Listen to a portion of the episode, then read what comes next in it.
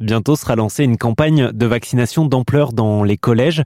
Vaccination contre ce que l'on appelle les papillomavirus, des virus responsables de 6000 nouveaux cas de cancer chaque année. Ça se transmet en particulier par la voie sexuelle. Pour en discuter, je suis avec le professeur François Bricaire, infectiologue. Bonjour. Bonjour. Professeur Bricaire, la bonne nouvelle avec ce virus responsable de cancer, c'est qu'il existe pour l'empêcher un vaccin, tout simplement. Alors oui, justement, c'est là où on a quelque chose qui est tout à fait à souligner, c'est que ces virus donnent des cancers et que les cancers du col de l'utérus sont très, très majoritairement dus à ces virus. Et c'est pourquoi...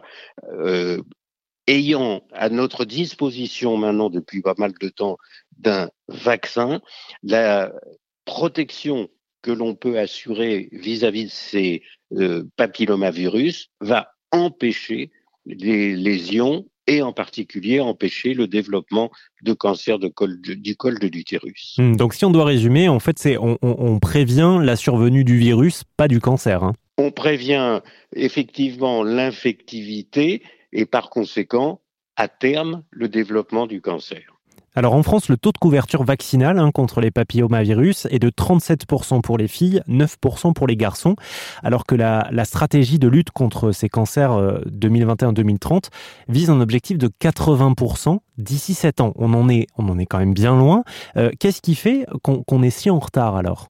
Alors oui, vous avez raison de souligner qu'on est très en retard, c'est dommage. C'est un phénomène qui malheureusement est souvent observé en France, alors qu'on a à disposition un vaccin qui est à la fois très efficace et parfaitement bien toléré, globalement sans problème, on ne va pas vers cette vaccination.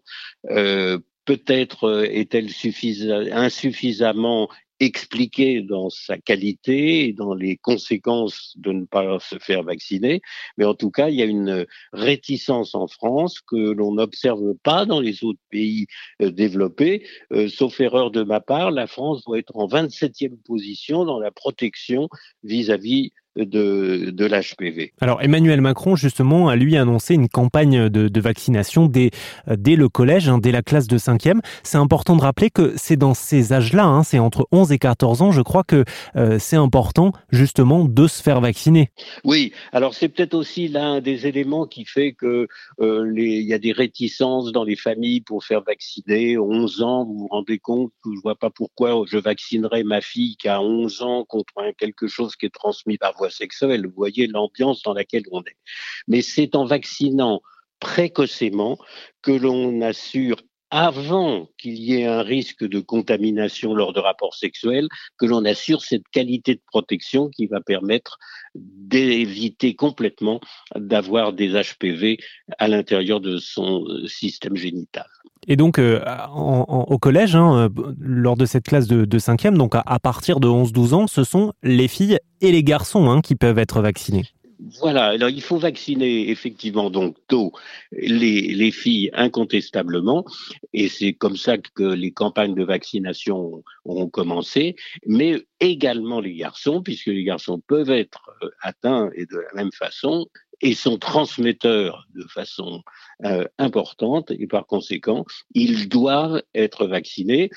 C'est ce qu'on essaie de faire, c'est ce qu'il faut là aussi expliquer, et ce qui peut peut-être permettre, en vaccinant ou en recommandant la vaccination chez les filles et chez les garçons, d'obtenir de meilleurs résultats. Bien écoutez, merci beaucoup professeur François Bricaire. Je rappelle que vous êtes infectiologue et qu'on vient de parler ensemble de la future campagne de vaccination contre les papillomavirus. Merci à vous. Merci beaucoup.